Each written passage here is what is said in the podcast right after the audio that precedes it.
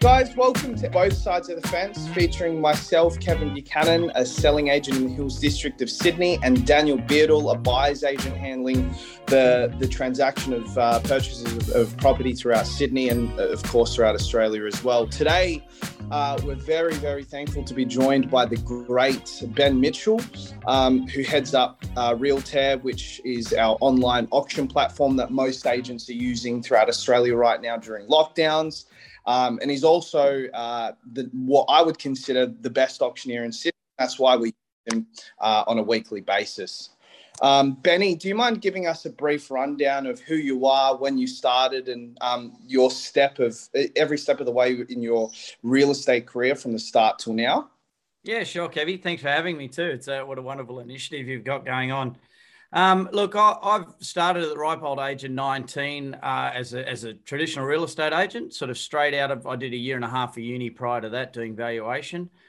Uh, and then sort of stepped out into real estate, which was my real love, uh, you know, dealing with people and property, and I loved it. Um, so uh, I've been in real estate for uh, around 25 years, I think it is. It seems like yesterday, but 25 years. I've seen a lot in that time, especially when I started. We were back to you know, to tee up an inspection in a property, you would have to get on your two way and call back to the office and get the office to ring the owner uh, to tee up the inspection. So I've seen, seen all that. Don't uh, right.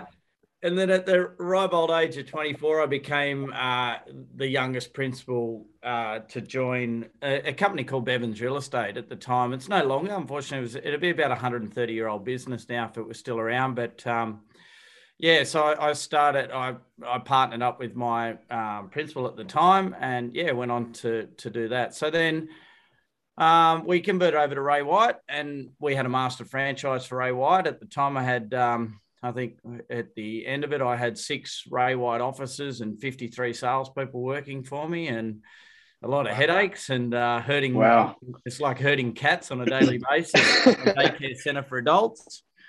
Um, and then probably uh, I sort of outgrew that that role, and we had a master franchise down in the Illawarra, so I'm from Wollongong, um, and we had sort of 18 Ray White offices, and I sold out all of those and went and worked for Ray White Corporate for a couple of years, uh, where my role was to sort of grow and put on offices throughout New South Wales. Uh, I think I did that for about two years and put on 30, 38 offices or something like that for Ray White. Peace then I decided I, that was all going a little bit too fast for me. So I wanted to take a break and stop and smell the roses for a minute because I effectively retired when I was 30 years of age. And I wow. Of, wow, and, um, or 32, I think it was. Um, and I, I had, you know, had a young family and I, I didn't sort of get to see them. So I thought I'd, in my infinite wisdom, I'd start an auction business. And I did that and it grew and grew and grew. And now it's bigger than Ben Hur.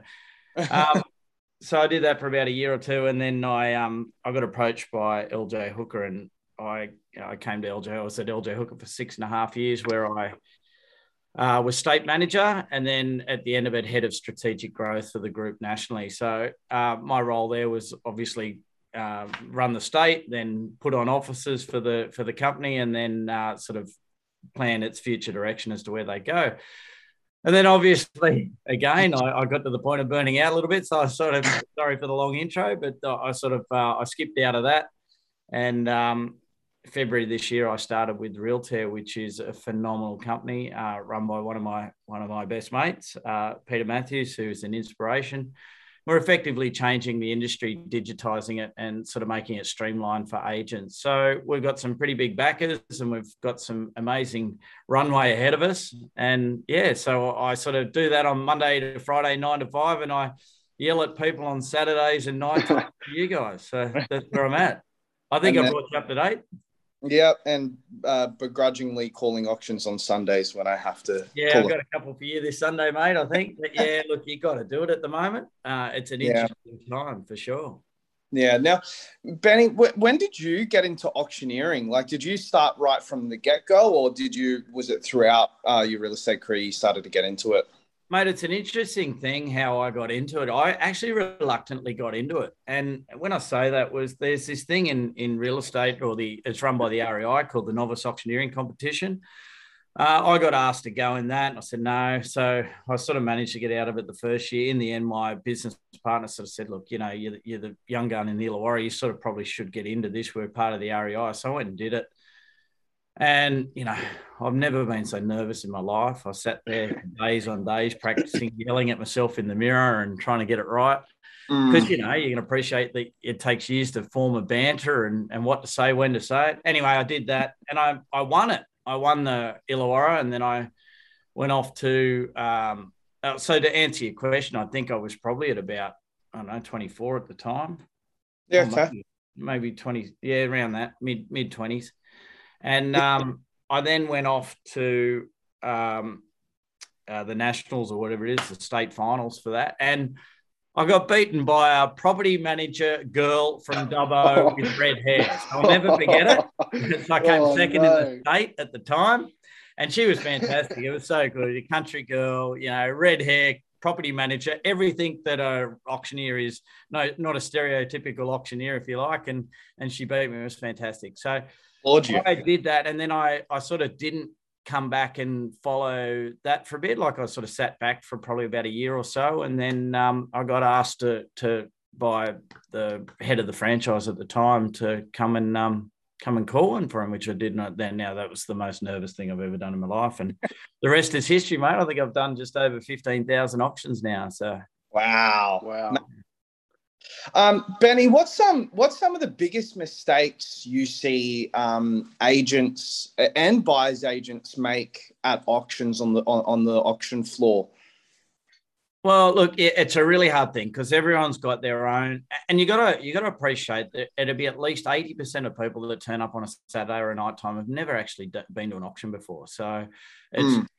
it's it's sort of you gotta you can't take that for granted. So we've got a like the biggest mistake they do is they come in underprepared. When I say underprepared, they come in and they don't have a good game face. They'd be no good at poker, so they they, they sort of straight up through hesitation.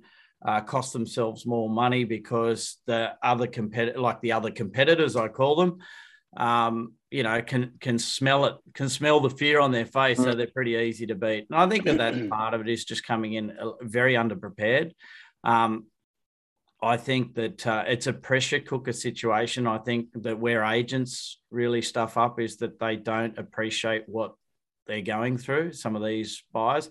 And you guys are absolutely phenomenal. I've got to say, I actually use you guys as examples as, you know, I call it working the floor. You know, you're sympathetic to what the what the buyers want and what the buyers need and what the underbidders uh, need. And, you know, I think a good working relationship with an auctioneer and an agent is paramount because you know when to give the buyers time to breathe, time to think, step aside for a minute, come back, all those sorts of things. So I think to, to go back to your original question, the biggest mistake they do is just come in underprepared for starters. You got a limit, you know what it is, go to it, go hard to it, and go from there.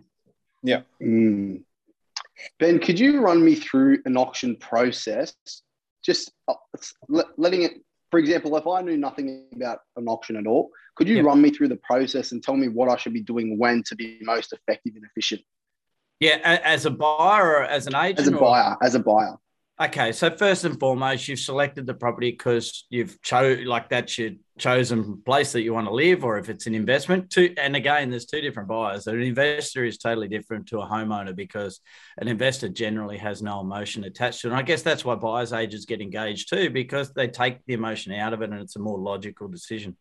Uh, if I was an if I was a buyer, um, my strategy would be obviously choose that's the property that you want. Do your research just to establish a value that you're not only happy to pay, but that's what you believe that it's worth. Um, I always say set a limit and stick to it. Um, and when I say that is stick to it because it, it really it's easier to have that goal in mind when you're uh, turning up and it's under a pressure cooker situation that that's the stopping point. and the reason i say that is because i would go pretty hard to that to that number because if you got it for that or anything under you're you're happy if you if you mm. didn't get it well you tried your hardest for it um, so I, I think there's a lot. There, there's another question you guys could ask me. You know, what are the pitfalls for for auctions and why people come unstuck? Is I think that they the the biggest one is hesitation. A lot of people hesitate, and they think that they're doing the right thing by trying to slow the auction down sometimes, like uh, drop dropping it down to thousands or five thousands when I'm at 50s or 25s or whatever. And the reason I think that that's a pitfall is because they think they're doing the right thing by slowing it down. All they're doing is inviting people back in. So there's certain mm. things, certain times that come in at, uh, along the auction. But um, to answer your point, come in educated, know your limit, and go go to that. Um, you know, do your research around it follow the auctioneer around. I, I, would say if you're going to bid at an auction and you and you got one coming up, just get to know how that auctioneer works. Look, I, I reckon, and I'm probably giving something up here. It, I have a set formula, and I'm probably pretty easy to read. But you got to go back to that notion at the start there that probably 80% of the people have never been to an auction or understand or see what happens. So I get away with it every week. But there's certain yeah. things that I do where I won't sell at this point, and I won't say that until I'm at that. And you, you get you get to work out my rhythm. Um, yeah. and, and that's what I'm saying. It's not trying to trick anyone. It's just that if I was doing my research as a buyer, I'd follow the auctioneers around and see what they do. And I'd also watch how the agents work as well. You know, when I, um, you know, the, a trial closed from an auctioneer's point of view where I call it three times and most people think that I'm about to knock it down, but I'm far from it.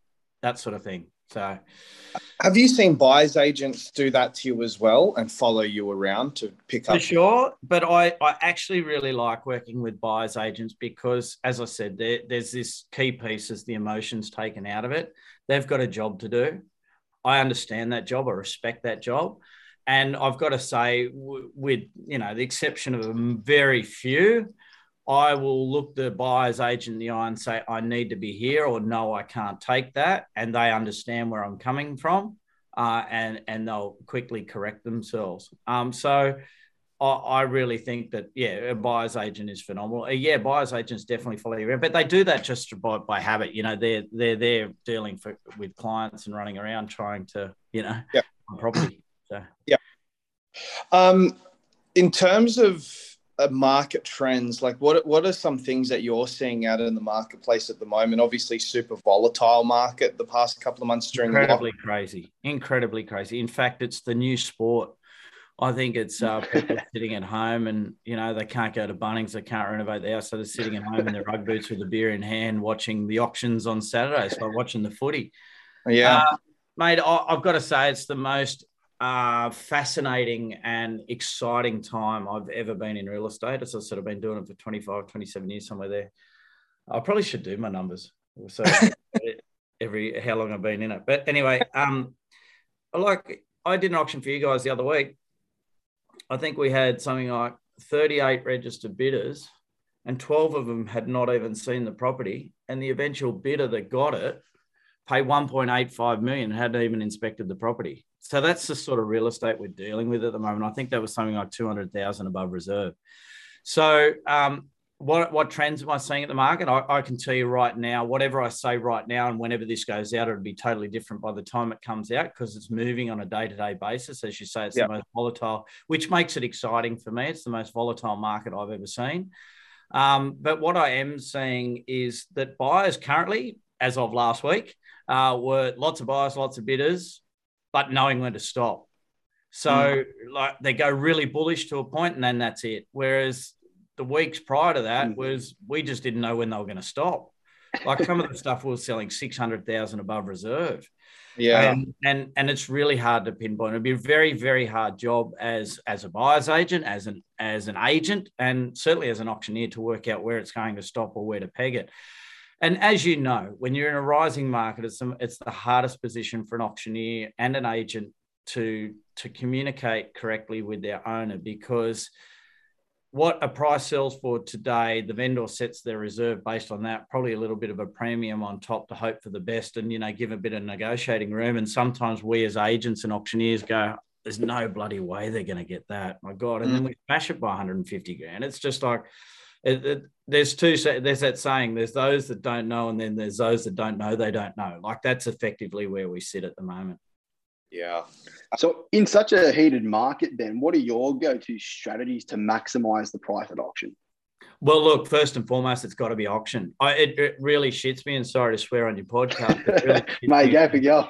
when people, and especially in this market, why people do off markets, first sale, first. It, there's no, and and I say this not because I'm an auctioneer, because I'm uh, I'm a tragic for the industry. I love real estate and I understand the process. You know, I have literally sold thousands of pieces of real estate being involved in it. It really shits me when people sell it prior, sell it first open. Oh, sold first day on the market. That just annoys me. So, um, what what I think first and foremost is they need to be auctioning, not just auctioning as in a live. There's other ways to auction, but you need to be creating that competition and doing it that way. But first and foremost, I, I, I, probably wouldn't be talking too much price with the vendors or the purchasers because you're going to get caught out. The market is the market. The market will sort itself out. You're going to have guides. I get that, and buyers want guides. But the reality is, guys, and, and let's be real, buyers know more about what the market's where the market is than we do because they're in it, buying it. They're prepared to pay the dollars from our point of view as as commentator, not so much the buyer's agent side, but the the agent side is we're just collectors of information and and um, giving that back to the owner so they can make educated decisions. Now it's really hard at the moment, and the biggest issue that we have is that buyers never really tell us what they think it's worth. They think they tell us what we want to hear. Buyers are buyers. yeah, you got to be careful, but yes they traditionally are, but then they get look, and I say this, they they get annoyed at us with as agents or whatever, where we'll go to an open inspection, we'll ring around. Okay, what's your feedback on the property? They'll go 1.4, 1.45. Okay, cool. Hey, would you turn up to auction? Yep. We go to the owner and say, well, look, we've got feedback at 1.4, 1.45. And then it sells for 1.65 and all the buyers are cranky at us. So all we've done is pass the information on to the owner and they've set their position around it. So mm-hmm. yeah, it's difficult. All we are is just um, you know information collectors. Yeah. Mm. So Ben, if say I'm trying to control an auction or slow it down by lowering bids or, or whatever process I follow, what yeah. are you doing as an auctioneer to kind of flip that or reverse it to maximize? Yeah, you know, I, am I'm, I'm the king of knockbacks. Um, I learned, I, learned my, I learned it from my wife. So, um, uh, so essentially, I will always hold my position, and I don't care how long it takes. If I know we're going to get to a point, and I know it's worth that, and especially the online platform at the moment, because it's very much one-way communication at the moment people will always try and test me on a price, but I know where I got to be and I know where I get got to get to, and I know that it's not going to sell under a point. So why are we all messing around for that? There is this there is this notion about gaining momentum and all those sorts of things. Totally get it, but it can also have an, an adverse effect on it. I like to keep it as high as I can for as long as I can. I'll knock your bid back till I get to a certain point, then I'll take anything for for an example. But I also think that whilst it's good to gain momentum, I also think that, that you can have bidder fatigue. If I started taking too low bids early on, people feel like, oh, it's just going to go on forever if they're doing lower mm. bids. Whereas I'd rather get it to the point, then slow it, then drop the increments to keep them in the game. But we'll always we'll always give them as much time as they need at the end. But I've got to get to a certain point. So to answer your question, yes, I, I do knock back a lot of bids, but I do it respectfully people understand why I'm doing it and how I'm doing it. Look, looking for like for an example, I'm chasing fifty thousand, and someone's trying to give me five, and they're going, "Nah, take my five. Well, I appreciate your bid. I'm acting under the vendor's instructions there and their best interest there. I'm looking for twenty five, but look, how about we compromise? Oh, I'm looking for fifty, but how about we compromise and I'll take forty? That sort of thing. So all of a sudden, yeah. it's a bit of a negotiation on the floor. Yeah. Hmm. Um, what what are you seeing the best operators doing um, throughout uh, throughout Sydney and the country at the moment during a lockdown? Are there, are there things that they're doing much differently? Uh, yeah, mate. Uh, just the, which it's not just for lockdown; it's just in general. They're talking to people, mate. They're just yeah. like uh, you can't sell a piece of real estate without talking to someone. So yeah, and I have seen no disrespect some of the you know not the sharpest tools in the shed, if you like really making a, a, couple of million dollars a year because they are just disciplined in communication. Yeah. They, you know, um, we very much rely these days, and I do it myself, um, where we text message people now.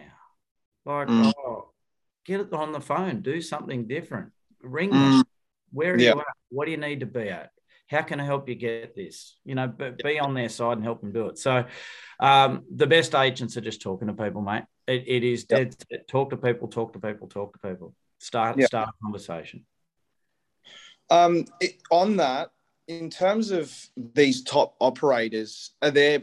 This is this is not a question about what's happened during lockdown, but from what you've seen over the course of your real estate career, what are the the habits or the top habits the top performers have and utilize to to get to the point that they're at now? Yeah. Okay. Consistency is a main one, and as I said, consistency, d- discipline, and not taking. I, I don't think you got to be careful about saying this without sounding arrogant. Not taking no for an answer, like as in yes, you get a knockback, but then you are a problem solver. So okay, yes, I understand that you don't want to do this for this reason, but can I understand why? And then when you start to understand why, you start to break down the walls of the barrier to working out how you get them into a position that I want to be with. But but most of all, once you so go back that step before I said about talking to people, you talk to people enough, there's a trust that gets built there. You understand them, you become their friend. And genuinely, I think that that's what it's about. It's not a sale, it's a friendship first. And you need to solve those problems for them because that's what we are, mate. We're, we're problem solvers in the real estate space. We're trying to, and matchmakers. Like, yeah the amount of times as an agent, you know, my, in my career as a just a, a, junior selling agent, sold over 750 houses. Now, the amount of times I sold a house to people that said, "No, nah, not buying that. No, nah, I don't want a two-story house. No, I don't want this." I can't understand that, but then when you understand why they don't want that and work through solutions around that, you sell them something. The amount of times, mm. no, I don't want to mm. live here. I've teed up the appointment. Can you come in and have a look? And that's the matchmaking part that I speak about was this mm-hmm. house, don't look at it from the front. You can always change the color of it or the facade, but come in and it ticks every box. Like mm. so about, but if it, unless I had the trust, I wouldn't have got them in the door. Yeah. So yeah. What, what would you be doing? Let's say the clock gets wind back, you're 23, 24 years old again. Yep. You know everything you know now, but you're in a young body. Yep. Uh, what's your go to? Are you being a real estate agent, buyer's agent, auctioneer? What would your go to be? Uh, uh, well, first thing I wouldn't do for is, I get asked that question is um, what would you do if you wound back time? First thing is don't waste time. That's the first and foremost. But I would definitely be, uh, I would be a, an agent um, because I think I've got your question right. What would I do? Is that what you mean? Or yeah, yeah, yeah, yeah. Yeah, I would definitely be an agent because I, I stepped out of being an agent just for different reasons. My career went into a corporate role. Uh, but I look at now some of the mo- some of the money that some people are earning and and and things like that. And uh, uh, I also I also loved helping families. I I still get calls of houses I sold 25 years ago saying, Ben, wow you know, uh, we're just ringing to say hello. And, and the relationships are deeper. Um, don't get me wrong, being an auctioneer is fantastic because you it's like you're a celebrity. You rock in, you sell it at two hundred thousand dollars above. The vendor hugs, kisses you, and gives you the champagne and all that sort of stuff. And you're looking at the agent while she's cuddling the vendor over the shoulder. They're going, I did everything, and you're getting all the cred. Uh, and of course, there's the upside too that when it doesn't sell, I walk away, jump in my car, drive off, never see them again. So, and then the agent's left dealing with it. But sounds pretty um, good. So the auctioneers, the auctioneers, the auctioneer side is fun. The only reason I didn't like being an agent was when you do put that sold sticker up or you hand them over the keys, you start again. You're literally starting the process again with another relationship which is cool, but it's the it is the same story. Whereas the auctioneer side for me is the adrenaline rush. It's there. It's 15 minutes of play, and and generally it's at the it's at the pointy end. It's at the fun end. Mm. It's that mm. you know mm. you've got all the emotions involved, and you know I, I, can call an auction for 15 minutes and feel like I've played a full game of rugby league. It's just that that there's that much intensity and that around it. Um, yeah. yeah. So that yeah. yeah, I'd definitely be an agent because of the coin. yeah, not a bad answer. Um, uh, there's one thing that, uh, as you might be able to see here, Daniel, is Benny Mitchell lives in a pretty cool spot. Um, and he has uh, what I would say a pretty decent, besides obviously when he's working seven days a week and he doesn't get a life, but I think you do have, from what I can see from your Instagram, Benny, a decent work-life balance. You do see your kids quite a bit. You do. Well, do only because of lockdown, but um, actually, it's really funny because I've joined Realtair and we are very much in the go-go stage of a business. Uh, it, it, it's full on. Um, so I've probably got the the least work-life balance I've ever had at the moment. But I used to, I used to play pretty hard. When I say play pretty hard, I'd go away on good holidays with my, my mates pig shooting out west, you know, four or five times a year. And I uh, go do like my fishing, you know, I go to Cape York, Tiwi Islands, that sort of stuff. Um, work life balance is is is an interesting concept. Uh, I don't think that, that they actually have to blend at some point. You can't do the I'm switching off today and not turning my phone on for two weeks or three weeks because I'm in Europe. It doesn't work like that. And especially yeah. when you're in real estate. You know, you do work life balance is more uh, back on my family than me. I'll always be there. I'll do whatever, but they have to, they have to, they have to come to terms with we might be sitting in Hamilton Island as a family for a week, but I have to spend this morning doing emails or you know it's a bit of a blend. Yep. so um yeah. Okay. yeah okay. So in terms of um when you were talking about work-life balance does it get any different or better throughout the process? Or do you think you have to stay consistent at, at a high pace? So obviously you see people like jay Bacani, for example. Yeah. Um, the point that he's at now, he's still working extremely hard. Now, I didn't see him from uh, at the start of his career. Obviously, you have seen him at the earlier stages. Is the effort that someone like a Jay Bacani or these top operators are they putting in the same effort they were in the beginning to now? Arguably more. Um, see, the, the the thing you got is it's addictive. Um, success is addictive, so you can't I when I whenever I used, as I said, I have 53 salespeople working for me. You can't train enthusiasm, right? So mm. with that enthusiasm comes work ethic generally. uh, I, I hand on heart say I've never worked harder in this last nine months of my career. Like, and I used to do some massive hours, as you can appreciate, being a lead salesperson and a business owner, looking after all those people. Uh, yeah. Nothing compared to what I'm doing now. Um, so I think it's addictive. You've got to know when to turn off. And that's the hard part before you burn out. I've probably come close to burning out two or three times this year already, uh, just due to the fact that the first four months of this year I did 1,600 auctions, which is just unheard of. So yeah. I think that uh, you got to have a goal and you've got to be conscious. I don't want to be my father where he's 70 something years of age still working like he was 18. Um, yeah. So I have a goal with my family, and we set down those goals to establish that that's where I want to tap out. For your point of view, there's no better time to be setting a career up or establishing yourself. That's why I get the calls at 25 years later of people that I dealt with because I worked hard back then and I was genuine, or hopefully still am. Mm. Um, but you in the build stage, pre kids, pre marriage, in a lot of cases for you young guys, mate, there's no better time to be to be building a career. You can't come back circumstantial and do it later. You got to yeah. do it now. Like whilst you don't have commitments, my biggest fear is I'm going to get the end of it and all my kids have moved out and I felt I didn't know them. Um, so I should start to slow down and spend more time with them.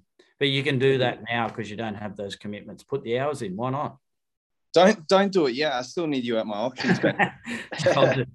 I'll just do your. What's with all that success, Benny? What's been the most exciting part of it, or you know, with all like the, with all that results? What what would you say has been the biggest part or the most exciting part of that whole process? Yeah, Daniel, I, I good question. I get daily satisfaction in everything that I do. Otherwise, I wouldn't do it. Um, I really and this is such a cliche. I really love seeing age working with agents like Kevy J, all those guys, and being part of their success, like uh, watching them grow. I've been fortunate enough, you know, salesperson of the year, the Illawarra for the area. I've done all, you name it, I've done it. And this sounds starting to sound a little bit cocky, but even with the Ray White Group, the biggest trophy you could ever win. I've done all of that. So what excites me now? To be fair, it's people like Kevy J, Eagle, all the team from Manor Boys, all the people I work with. I'm fortunate enough to say that I work with the best, and watching them succeed and and absolutely nail that's that's my highlight. Um, and yeah, so I, I think that's that's probably been my biggest success. And I've I've hung out with the biggest and the best. You know, I've been with all the big head franchise owners. I've I've, I've done all of that sort of stuff. So I've had a lot of career mm. highlights, and just seeing people kill it is my favourite. really is. What about um, with all the money you've you, you come over through the years? What's been the biggest purchase or the most exciting part with that success, monetarily wise? Oh, okay, yeah. Look, I I'm a I love developing real estate. Um, I, I didn't do enough of it. I made a lot of people a lot of money along the way, and I thought, shit, I should have bought that. But you know, I'm true to my word as being a real estate agent, and you know, I didn't want to compete with them. Um, I've I've managed to have some phenomenal success in purchasing real estate over time, and um, my biggest my biggest proud moment is the current house I live in, uh, and and that was and not just for what it is, but for how we got it and how circumstances worked out that way. Uh, it's a pretty iconic property, um, but I I do like uh, I do like developing, mate. So um, with success come like with with doing those comes good success as, as well. So, and and I'm a bit of a wog, mate. I don't like selling stuff, so. it's really hard. I like acquiring. I, have got a I've got a, a very healthy property portfolio, and and I, I don't like selling stuff. I thought you were just a poor auctioneer, Benny. Oh, I am, mate. Yeah, I am. um, ben, just um, just before we wrap up, um, in, in terms of the, I know uh, Daniel touched on it, like advice for a 24 year old, but a little bit different. Coming in, someone that's just starting in real estate, so let's say a couple of my assistants that have just started in the first month or two, uh, what would be your your one piece of advice to help them along their journey over the next 20 to 30 years? Yeah, look, as I said, um, play the long game. I know it's really hard when you're 24. You you know you're probably a little bit strapped for cash and stuff like that. So uh, people pick up on you know you're trying to be a little bit too overexcited about a commission check that might be coming play mm. the long game. And I know that that's really hard to understand when you're 24 years of age, but this is a long game. And unfortunately, as a real estate agent or an industry, we get tarnished with the brush that it's really easy. It's really easy to make money and it's quick gain. And it, and essentially is in a lot of cases. And that's why we have 10,000 people join the industry every year and 10,000 people leave because they come, they think it's a quick buck. Uh, and then they, it's not that, it's hard work anyone that ever makes it in real estate has made it through hard work. They haven't made it by luck. They haven't made it by ripping people off. If they rip people off, they quickly get uh, ousted out of the industry. And unfortunately, we get left with the legacy that goes with that. Um, so my advice to a 24 year old is look, it's going to happen. It won't happen overnight. Like there's none yeah. of this. You, see the the Jays and that of the world that have earned their really nice flash cars and their Rolexes and stuff like that. Um, that wasn't overnight. That's 10, 15 years of nose to the grind and the late hours and the letterbox drops and the phone calls and the rejection, the rejection. And I'll say that again, the rejection. That's actually the hardest part about real estate is that we we don't take rejection well or the or the poor agents don't take it well. The good ones do. They look at us every time I get a no, it's a closer to a yes. Yeah. So that's essentially it. I, I would just, as I said, if you're young and you're joining, join now. Go hard now while you don't have commitments. Um, and talking about that, when I was 19 years of age, mate, I had two days off that year. I worked every Sunday. We were a seven day a week operation at the time. People like old agents would say, Oh, look, I don't want to really work this Sunday. I'll do it. I'll do it. And most of the time, I sold houses for no money because I just wanted the experience. So play yeah. the long game. Wow. Mate, my last question for you: What's your go-to drink? Oh, okay. So we're talking hardcore here, like a proper drink session, or we just talking just uh, after an auction? Let's say it's footy's on tonight. We've got the semi-finals. Yeah. What are you? What are you knocking back? Well, I'm a bit of a beer connoisseur, so like um, I, I like a beer. Always have a beer. Um, I sort of started to because I'm not a big like I'm not a burly mate. I'm not a burly sort of a guy. So I start to try and drink my mid-strength beers to keep up with my mates. Because they if I start drinking full strength with them, I'm under the table quick. Um, but yeah, generally a beer, mid-strength beer to start with. Um, and then my spirit of choice, I'll do like a rum and coke. So beautiful. Yeah. And then what's your favorite sport? Uh, mate, I oh, well, I I, I don't actually have one that I love generally. Like I played rugby union, I played rugby league, um, all those sorts of things. But I, it's really hard to watch rugby union at the moment. It's such a shit sport to watch at the moment, and we're so bad at it. Um, rugby league, yeah, that's uh, I don't mind that. Um, we're going to watch the UFC on the weekend, that sort of thing. Um, but awesome. yeah. Cool. Well, Done. Mate, I, don't, I, don't mind watching, I don't mind watching the pan lickers run around, the, the dogs run around, or the, or the or the donkeys. But yeah, that's it. All right, Benny. Thank you so much, Legend. We really appreciate you um, coming on and joining us. No problems, guys. Great work you're appreciate doing. It. This is all good for the industry, so good on you.